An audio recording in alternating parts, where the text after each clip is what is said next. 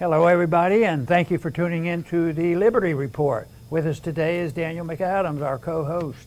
Daniel, good to see you. How are you this morning, Dr. Paul? Doing well, doing Good. well. Good. Trying to learn how to cl- clean up a lot of messes. Yeah, yeah. Just understand them is, is my, it, it keeps me busy enough. No kidding. And uh, of course, we've been thinking a, a lot lately. The media has been reporting a lot on uh, what's going on in Afghanistan. But I guess that's going to linger and smolder. And, uh, you know, the, the very brief comment I can made, have about this is, you know, some people are saying, finally it's over, it's over. And I keep thinking, let's hope so. Yeah. You know, because sometimes when it's over, it really isn't over. Because I don't think for a minute our CIA and other uh, agencies will be totally absent from that since we get involved in so many elections and everything else. But, but anyway, uh, uh, I think uh, it was a step in the right direction, and, and, uh, and uh, in spite of the fact that the criticism is there, the fact that uh, some, the neocons are hysterical. Yeah. So, but today I want to start off with, um, you know, a, a consequence of, of the war and the amount of money we spent. I think it was, I, I think it was a, tr- a couple trillion Yeah, total over 20 years, and uh, it was uh, 80, uh, 80 billion dollars training the military and. Uh, people are sort of jokingly now saying, you know, the military didn't do well. They didn't defend their country. So they had a lot of money, they had a lot of support, and uh, the army, uh, that is the Afghan army that was to oppose, uh, you know, the Taliban, it dissipated very quickly. And they're, uh, now we're starting to hear how many thousands of supporters we have over there. I'll bet you there's a lot of Taliban. Oh, I'm your friend now. I'm your friend. And if they have any chance of being charged uh, with uh, not being totally supportive of the Taliban, their life is at risk. So they, they they're concerned. But even the, the Americans, you, you know, there's a, uh, a lot of business activity going on in business there. I was. Of course, the, the first thing we do, the weapon, we go to the finances. We froze their assets in billions of dollars. So, so they did. They were doing business. I don't know whether that was all drug trade money or what, but uh, they froze froze the assets uh, uh, of the Taliban. But they, they'll figure out a way uh, to do that. But the big the big thing about this is something I've talked about for years that you, we buy weapons and we don't want to fight, so we send the weapons to people, our friends, and sometimes we go, you know, into Vietnam and these different places, and frequently we don't come out uh, victors. Yeah. but uh, we have to leave in a hurry, and we leave a lo- lot of weapons behind, and it's happening once again, which means uh, even if if if the weapons aren't used against us, it would be used against anybody who is supposed to be our friends. But quite frankly, there are many examples throughout history where those weapons that we paid for and sent over there got into the hands of the wrong people because it's, you know, they say, well, we're, in some circumstances, uh, it'll be argued in Congress, well, let's just send it to our friends. We'll send food and you know the good stuff to our friends. But it it doesn't work that way. It's it's whoever is. Uh, it's whoever's in charge, which war party's in charge, and most of the time it doesn't work. Anyway, uh, we have evidence, and it's out in the open. A lot of weapons over there, and in, in due time, some of that weapons may filter into another hotspot that we are just getting ready to get active in, and uh, inevitably, uh, the pain and suffering has been already uh, felt by all the expenditures and the people who died over Afghanistan. But uh, just those weapons will linger, and uh, it wouldn't surprise me a bit to see some problems come up uh, down the road where those weapons are literally used against us. Well, the real postscript of 20 years of war in Afghanistan, 20 years we spent fighting the Taliban, and now we are their biggest weapons supplier.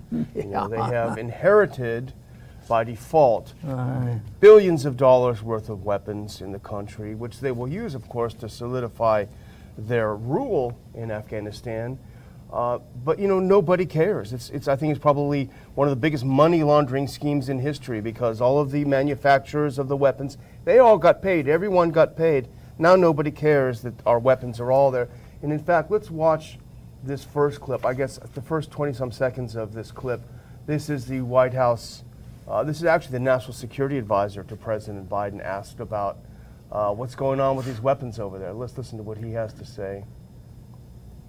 What happens to the billions of dollars worth of weaponry that the U.S. gave Afghanistan? Does the U.S. have a plan for that, or does it remain in the Taliban? We don't have a complete picture, obviously, of where every article uh, of defense materials has gone, but certainly a fair amount of it has fallen into the hands of the Taliban. And uh, they said it's fair to say that some of these weapons have gotten in the hands of the Taliban. So you're thinking, yeah, maybe they got a couple of rifles or whatever. but let's look at a couple of these clips that are just scanning Twitter, uh, basic uh, Twitter scan. Look at what kinds of weapons that we're talking about here, Dr. Paul. If we can go through some of these clips. Uh, billions spent on Afghan army ultimately benefited the Taliban. That's our point, $83 billion. Here they are on some Humvees, but let's go through a couple of these, uh, these other ones, these pictures. Let's look at the next one. Here they are. Helicopter. Taliban has released dozens of pictures of seized weapons, including tank, U.S. drone, helicopter. Let's look at the next one. Here they are in a helicopter. They're in some Black Hawks. Let's look at the next one. This is a great point. The Taliban are now in possession of more Black Hawk helicopters than 166 other nations around the globe. Let's look at the next one. Look at this room full of guns, Dr. Paul, literally full to the ceiling of weapons that the Taliban have captured. The next one, really quick tanks, tanks, drones, and tanks. But here's our illustrious Chairman of the Joint Chiefs, Mark Milley. Let's look at the next clip, Dr. Paul. Here's what he said just three weeks ago. Afghan security forces have the capacity to sufficiently fight and defend their country, and we will continue to support the Afghan security forces where necessary in accordance with guidance from the president just three weeks ago. He said everything is fine. He was lying through his teeth then. Is he going to pay for it? They're, well, yeah, they'll probably put a for sale sign out there. Come here, we're having an auction, yeah. and and we'll spread this out around.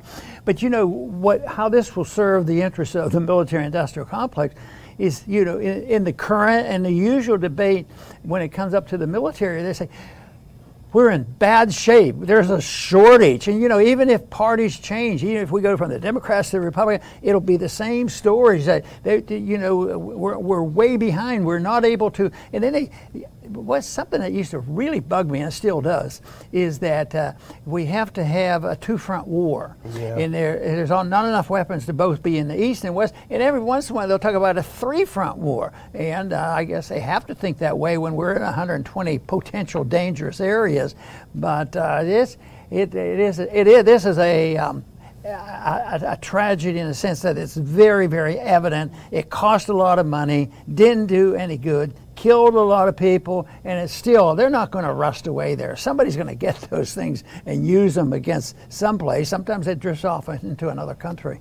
And actually, we've seen video of them flying some of these U.S. military helicopters. So they're, they're, not, they're not backwood goat herders. They know how to get things done. But it happens so often, Dr. Paul, we talked about this before the show that the weapons end up in, quote, the wrong hands after an intervention. It happens over and over. Syria, Libya, Iraq. Why does it always seem like they, hand, they end up in the hands of Al Qaeda and the others? It seems like it perpetuates the war machine. We got to give them those weapons so they keep fighting, so we have an excuse to go back and give them more weapons. But, but it shows you uh, what the pressure of an organization like the military industrial complex can do. I mean, they spend the money. Sometimes they, uh, they, they don't even uh, have stuff to buy, you know, not for our defense. I mean, how, how are those rifles now that have been involved in this war for 20 years, how did that help our national security? It, it helped destroy it because it contributed to our bankruptcy, you know, and we paid for all that stuff. It's not like somebody else paid for for it, uh, and, and, we we suffer the consequences. And the payment isn't finished yet because uh, there's going to be some more blowback from it. You know, the fact that they have those weapons.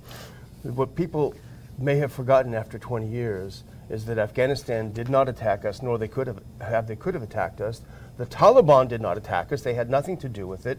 The people that attacked on 9/11 were here inside the country legally right? They were here, they were immigrants, and now we're going to import 100,000 more Afghans to the country. That seems like a real good idea. Well, I mentioned this the other day. You know, they. Uh, uh, the reason why we're there was to uh, find the people and get to the people who contributed directly toward 9 11. Of course, uh, the, the, Taliban wasn't involved, but uh, they uh, they did drag Afghanistan and they stretched it and decided we're going after Afghanistan before we're going to go into Iraq or someplace else. Yeah. And uh, but t- to me, uh, it's significant, and yet there's no way for me to know this is the case. But I thought it was rather ironic. We get in there and it was overwhelming, and they, uh, um, uh, America's just took over that country.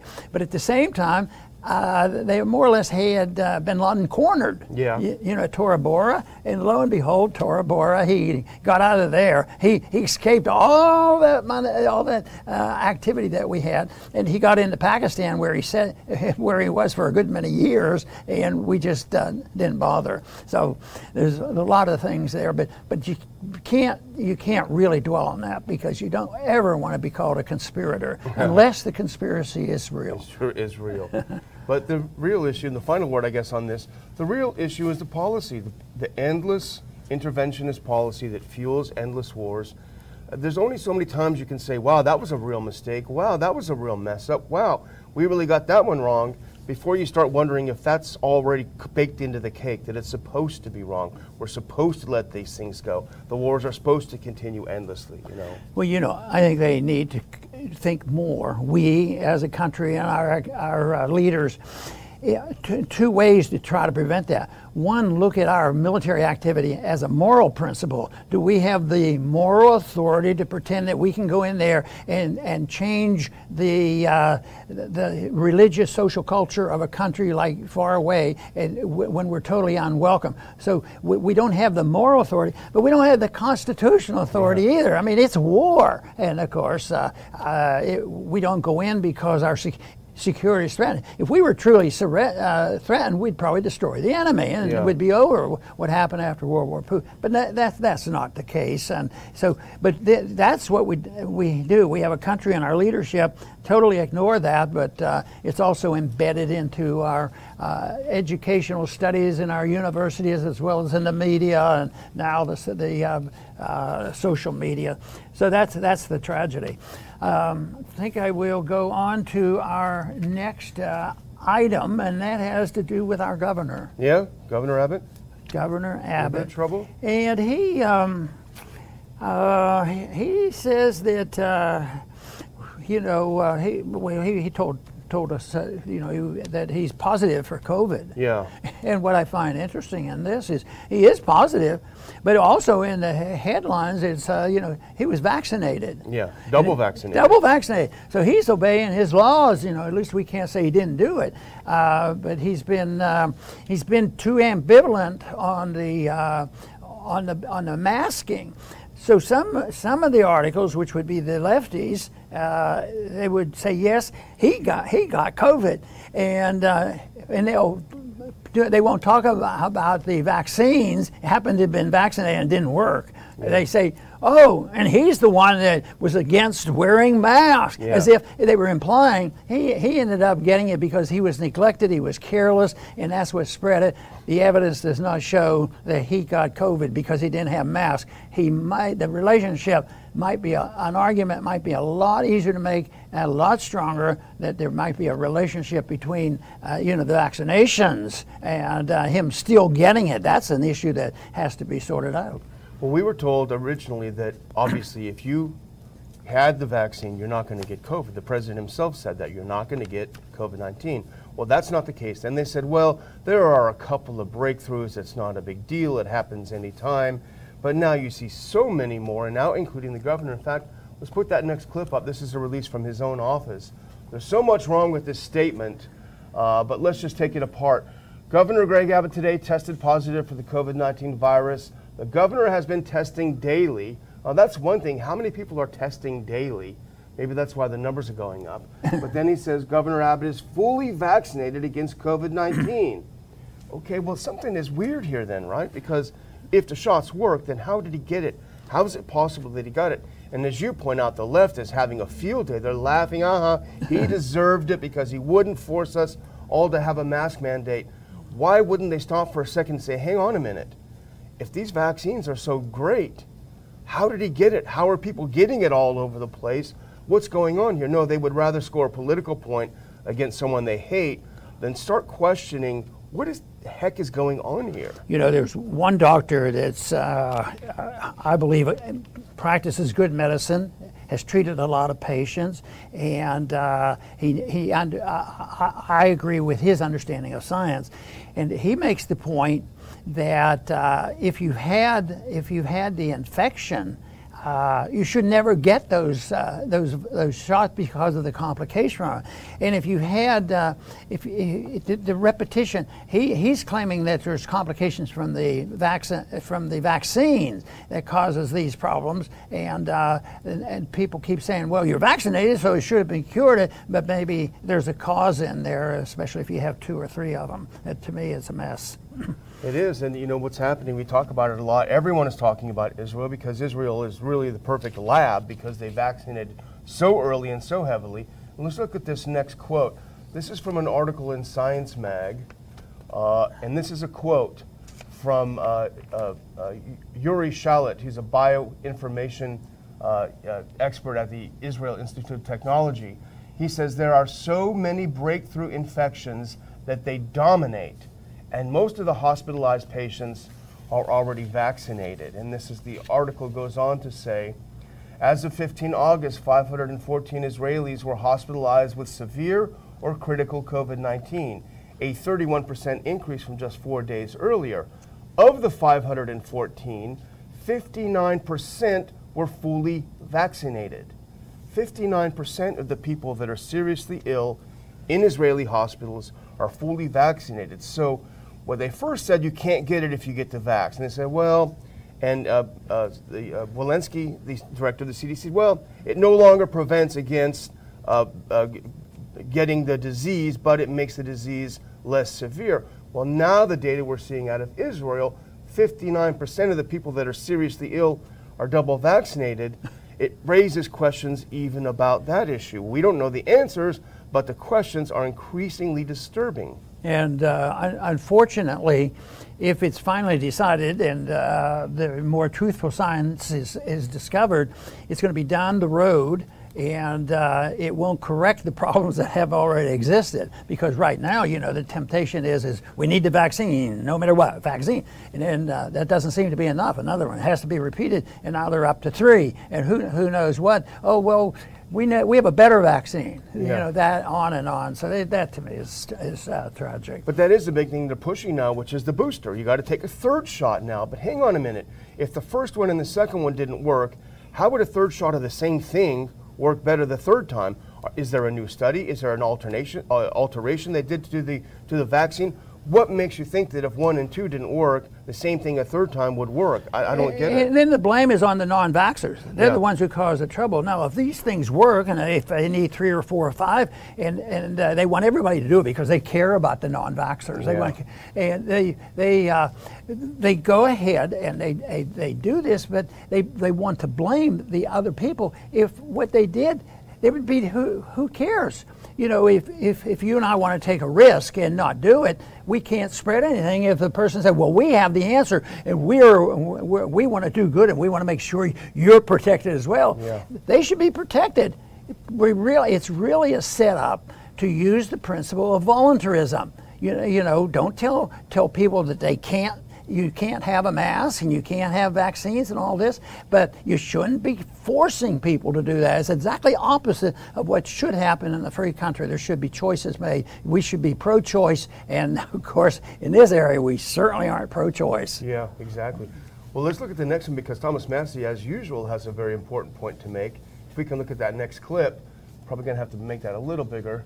Uh, well, this is the Blaze. They put out a tweet yesterday. The Biden administration is poised to announce COVID 19 booster shots for all Americans, contradicting FDA and CDC guidance. And Massie said, if vaccine immunity lasts only six months, can we now acknowledge that natural immunity is more durable and longer lasting? Which study after study have shown, including one just, I think, a week or so ago, long lasting durable immunity if you have gotten the virus and gotten over the virus. Why will nobody talk about it? Is it a shame that we have to come from a very defensive position Yeah. to talk in that manner about uh, you know natural immunity and these sort, sort of things? So, but anyway, I think uh, that. Uh, the administration is off on a wrong course, and I'm glad Thomas is there talking Yeah. about it. So, um, you want to look at this one clip before we move on to the next one because this is one last Vax clip. Because this, uh, if you can just play that, put that last clip on, that next clip on. This is New York City. They're saying you've got to show a vaccine passport. Show us your vax. Proof of vaccination is now required to enjoy restaurants, bars, gyms, movie theaters, museums. And it's ironic because they show an African American there smiling with his vaccine passport. The reality is, African Americans in New York are disproportionately unvaccinated. They have chosen not to be vaccinated, and in fact, they are victims of the new Jim Crow. They can't go to any of these things. They don't even get a separate uh, water uh, uh, tank to have a, a drinking fountain. They just simply can't go. But the other irony is, if, as we find out that the two vax is not any good anymore, you got to have three vax. All the two vaxxers are now are just as bad as the anti vaxers because they're not vaccinated. So the whole thing is so unbelievably up in smoke and insane and crazy and illogical. You just wonder how long the, the center can hold. Well, what you just described is, uh, you know, the silliness of uh, vaccine passports, and that's their biggest goal. Yeah. And uh, because it's so bizarre, I think they're running into a few problems, and I, I, I think uh, that is very, very good. Um, well, um, I, I wanted to talk also about uh, the FBI. Yeah. You know, this this has just come up. The FBI allegedly told the informants in Whitmer's kidnapping plot. That this is something. I don't want to dwell on the details of this because we don't know the details, but it's out there and they're talking about it that there was a plot to kidnap her, and that became pretty bizarre. And uh, it looks like somebody might have been caught as uh, faking this whole thing. Could you believe it? Somebody would fake it, but the bigger thing is is the uh, the uh, excuse now that they're giving. They say the FBI might have been do, participating in the faking. I, that's that's pretty hard to believe when you yeah they they do that. This entrapment thing has been around for a long time, uh, but it. It just seems way out of whack. It seems like uh, there were a lot of wacky things done in this last year and a half uh, over uh, the viruses and things like that. But uh, on on this thing of Whitmer, uh, you know, you know, it just is, is so weird. But I guess uh, if they if they'd have had their way and they could have entrapped somebody, it, it wouldn't have been any liberals, and Yeah. it, it would have been somebody that was off the wall on in the other direction. Yeah, and it's just another case of the FBI infiltrating one of these groups. And in fact, I think in the Michigan case, they made up a majority of the participants were FBI agents and informants. And one of the defendants, uh, Brendan Caserta, he was indicted and he claimed that the FBI was encouraging him to lie about who was involved, to delete his messages, and he saved some of these messages. And it looks like the case itself might be blowing open because he has the proof that the whole thing was cooked up in, by the FBI. They were recruiting people to participate in it. And of course, the unspoken uh, question that we all have then is what should be spoken is what was the FBI's role in the January 6th so called insurrection? If we know now that they were deeply involved in the Whitmer thing, were they involved in January 6th and to what extent? Yeah. And of, of course, there's been books written about the FBI in potential or possible involvement in the Robert Kennedy assassination. And of course, that's that's so sad. You hate to even think about that, but uh, people have done a lot of research on that. And, and someday, I think we'll get to to the bottom of the whole thing. Yeah, let's hope. Uh, there's. Uh, Oh, I just want to mention this. I don't, we don't want to go into detail because it's rather long dissertation, and that has to be the CDC has has an ability to report adverse reactions to vaccines, Yeah. and it's a public service. It makes a lot of sense if you're getting medication of any sort, and they keep a public record. It isn't it it isn't done like the people sending in have to have PhDs or MDs or anything else. They just said, you know, I had such and such uh, medication, or I had the vaccine, and this is what happened to me in the next 24 hours, and, and they put it down. But it still has some bearing because they can trace back uh, these reports over many, many years. How many reports? If they get two reports, uh, uh, uh it's, it's nothing. But what if they get many reports, hundreds of thousands and all, or, or, or many? Then that starts to raise uh, raise questions. But uh, there's now hints that there's been a lot of fraud in the reporting of these vaccines. Injuries, uh, I believe there are injuries that you can't deny it. There are some, but the extent of it is the big question. Yeah. You know, because they give a lot. Uh, their big argument, well, it's just a small percentage. Well, that's true, but unless you're one of those percentage, you know, my argument is if it's you or your family, that's hundred percent. Yeah. You know, so so anyway, there there's a lot there but uh, our, our, our, our, friend Alex uh, Berenson, who used to work for the New York Times, yeah. uh, he writes about this and he thinks there's a lot of shenanigans going on. Yeah, I think he's reported just on the Moderna vaccine 300,000 adverse react reports of adverse reactions. Uh, and again, as you say, these are not uh, pr- uh, proven, investigated, they're not confirmed. But when you start seeing so many of these being reported, and we know the VAERS database the official CDC database, again, not verified by the CDC, of course. However, when you start seeing maybe 10,000 potential deaths, and we know that it's underreported, uh, it does raise a lot of questions. And the question we have is why aren't people raising questions about the questions raised by these questions people are having? And the answer is just shut up and take your shot. Well, are you planning any trips to Melbourne? Not lately. well, uh, yeah, and I don't think we should go there to learn about how you deal with epidemics. I, I, uh, I, want, I want to go to some place where people deal with the principles of liberty and Sweden, solving, yeah. in solving problems, economic and social problems. That's what, that's what we more need more of. But uh, in Melbourne, they uh, you know, and, and, the other day we talked about more alcoholics, yeah. you know, uh, during the epidemic and all the problems, and more suicides with children because of the lockdown. Uh, but Melbourne has a solution for this. Uh, they're, they're because they, they're all messed up on this, and people are resorting to alcohol. And he's there, but but they have to have tight rules on this. They don't want to be careless. So there will be no more drinking alcohol with your mask off. Huh. That's so, going to be tricky. So I guess I don't know. Okay, uh, will you have? Are you allowed to use a straw? no. Something. But that, that's the kind of thing that they come up with. That they're going to come up with a solution. And for some reason, I um, don't think it's going to make a difference. Other than it's just going to undermine common sense and personal liberty, and will not help in one way. And you really hope that people wake up and say, "This is stupid." There's no right laws like this, and the only good then you can say is the benefit from this is that people finally woke up and found out that governments are not our solution. It's almost becoming a joke down in Australia, the kinds of things they say that in New Zealand. Don't talk to your neighbors, don't talk to anyone, don't take your mask off even to eat. Okay, that's going to be fun. But well, I'm about done. I would just thank our viewers again for watching the show. We've had some pretty good numbers lately, and we're happy about that. Please subscribe. If you think you're subscribed, you may not be, so double check because that does happen. Uh, also, go to ronpaulinstitute.org and subscribe to free updates from us there at the Institute. We need to be able to keep in touch these days. People don't want information to get out, they want people to stay home, shut up, don't talk to anyone. Uh, but as long as we can, we're going to refuse to do that. So please subscribe and continue watching the Liberty Report. Dr. Paul? Well, I'm going to finish up with you know, a, a, uh, an effort uh, to come up with something positive, and it, sometimes it takes a little effort.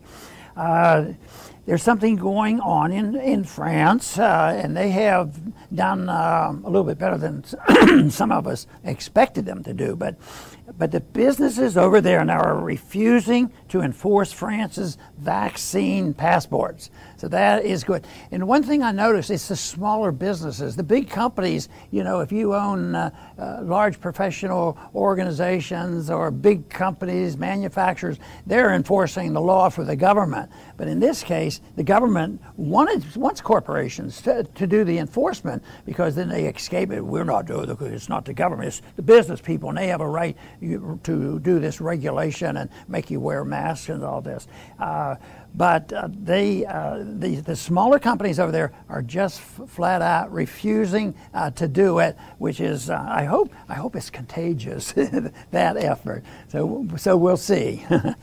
But uh, I want to uh, finish by just thanking our viewers once again for joining us today because it is uh, uh your support that gives us encouragement. And uh, uh, believe me, we need the encouragement as well too. But we're also very, very fortunate that we have so many people that are very interested in digging out and finding out what the truth is.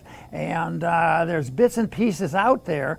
And the one that annoys me the most is this idea that science has settled it and uh, that is so much nonsense. I, there are rare occasions when science settles things forever and ever, they're permanent. But sometimes science just opens up the, uh, the discussion, and there are more things to talk about in order to look on to, into the future.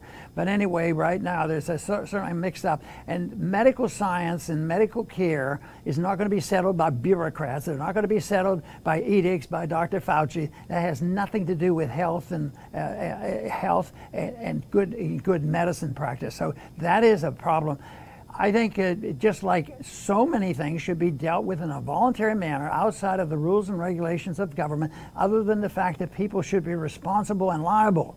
But here we're dealing with the, the government going out of their way and taking away the liability from the companies that manufactures vaccines. It's exactly the opposite. So if you had a free society, you could have vaccines, and, and they would have to tell you what's it uh, there, and your doctor would have to help you figure it out. But you know, if uh, they're if they're derelict in their responsibility, they should be responsible and liable for it. But we do exactly the opposite, and that's done in more times more times than one, and in other instances as well. So the the whole principle that you can't uh, resort to a free market and voluntarism is that things would be much worse. Nobody would nobody would take care of these problems that we have. But the trouble is, if you want, if you have banking problems or medical problems, and you have to write a law, especially in Washington D.C., the people who come uh, you know, this have rules and regulations on drugs. The drug companies come and do it. You know, the special interests get to really participate and write those laws. The bankers write the banking regulation. So the answer is not found in Washington. It's not found in regulations, except for the basic principle that the regulation that everybody should follow for moral and uh, economic reasons is you can't use force to have your way. If you use force, then, then, then you're breaking the rules and the laws, and there should be prohibitions against that. But the whole answer to these problems is voluntarism, which in, on the mask thing, why are we fighting over these masks? Why shouldn't it just be, if you want to wear a mask, go ahead and wear a mask if you think it's good. And if somebody doesn't want to, why should why should that individual that, that wants to wear a mask force somebody to do it? What's the motive? It's authoritarianism and a feeling of power, and it's epidemic. Businesses gain on it. All politicians seems to gain with this access to power and executive orders written wholesale. So most of the time, uh, compared to government especially, answers to our problems can be found in a free society where things are voluntary and people reject the notion that we cannot bring about social or economic changes by force. If we want peace and prosperity, that I believe is the way to go. Thank you very much for tuning in today to the Liberty Report. Please come back soon.